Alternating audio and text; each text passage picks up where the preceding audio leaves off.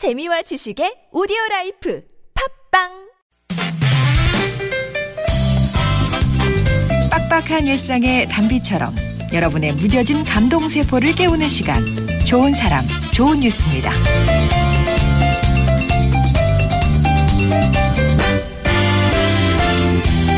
지난 26일 낮 서울 구로구 구로동의 한 사거리 시민들이 도로 위 화물차에 무언가를 싣고 있었습니다. 무슨 일이 있었던 걸까요? 주행 중이던 화물차에서 철판이 떨어지는 사고가 발생한 건데요. 화물차 운전기사가 철판을 다시 올려보려고 했지만 워낙 무거운 탓에 어쩔 줄을 모르고 있었죠. 이때 운전기사를 돕기 위해 나선 근처 횡단보도에 있던 시민들. 시민 8명은 힘을 모아 무거운 철판을 적재함 위에 올렸고 큰 사고 없이 사고를 수습할 수 있었는데요. 기사님은 도와준 시민들에게 고개를 숙여 감사함을 전한 뒤 다시 길을 떠났습니다. 상막해 보이는 아스팔트 도로 위 얼굴도 모르는 시민들이 보여준 귀한 마음이 사막의 오아시스를 만들어줬네요.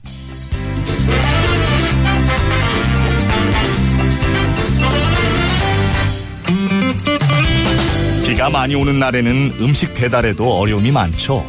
그러나 배달 엔진에 신바람을 넣어준 사연이 있습니다. 최근 한 온라인 커뮤니티에 올라온 건데요.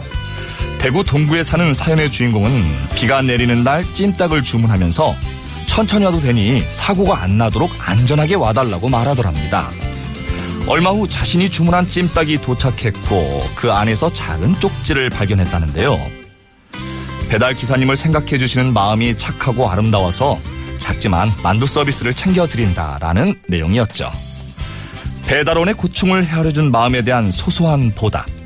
상대방을 먼저 배려한 따뜻한 말 한마디가 사소해 보이지만 큰 감동으로 되돌아왔습니다.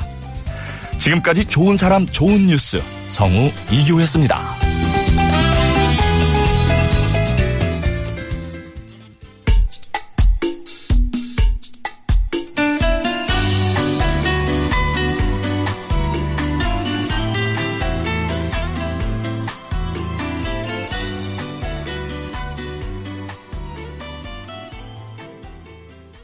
이수영의 꿈에였습니다. 1927번님 신청곡이었어요. 오늘 사연에도 예, 많은 분들이 감동의 예, 그 화답들을 주고 계시는데 오늘 이기호 씨가 들려준 좋은 사람 좋은 뉴스 상막한 도로 위에서 생면부지 화물차 기사를 도운 시민들 이야기를 들려드렸습니다. 사거리 횡단보도 앞에서 털, 철판이 떨어지는 사고가 났으니까 기사님 얼마나 당황하셨을까요? 근데 다행히 이 사고로 뭐 인적 물적 피해는 발생하지 않았지만 철판이 떨어지는 바람에 피해 가려는 차들 때문에 도로가 잠시 좀 마비되기도 했었대요. 근데 이 철판이 얇은데 크고 무거워서 기사님 혼자서는 이렇게 올리려고 그래도 감당이 안 되던 거죠. 자, 근처를 지나던 시민들 여러분이 힘을 모아서 이 철판을 적재함에 올렸습니다. 덕분에 큰 사고 없이 수습할 수 있었고요. 기사님은 도와준 시민들에게 고개 숙여서 감사함을 전한 뒤에 어, 또다시 떨어지지 않기를 바라는 마음으로 꼼꼼하게 철판을 확인한 뒤에 길을 떠났습니다. 배달은 좀 늦으셨겠지만 아마 하루 종일 기분 좋으셨을 것 같아요. 그리고 비 오는 날 조심히 오세요. 란 고객의 말에 찜닭 배달원이 남긴 쪽지 이야기. 여기도 감동이었죠. 정말 배달의 기수요. 배달의 민족인 우리나라에서 배달의 가장 큰 종목은 스피드인데요. 그래서 이렇게 비라도 내리면 사고가 종종 나기도 합니다. 또 아마도 그렇기 때문에 대구 신천동에서 찜닭을 주문한 분도 비가 와서 시간이 조금 걸릴 것 같다 그 말에 천천히 오셔도 되니까 안전하게 와달라 그런 말을 했을 겁니다.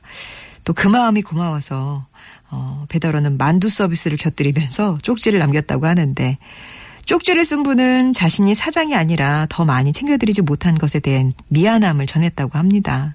이 말 한마디에 힘을 다시 한번 깨닫게 되는 소식이 아닐까 싶네요.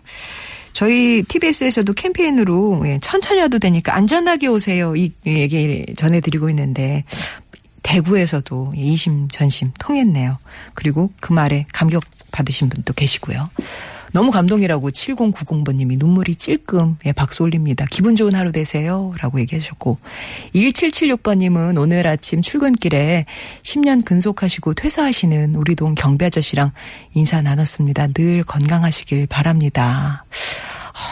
이 아저씨와 이제는 못 보겠구나 그런 마음일 때 좀 짠하셨을 것 같아요. 예. 건강하셨으면 좋겠고요.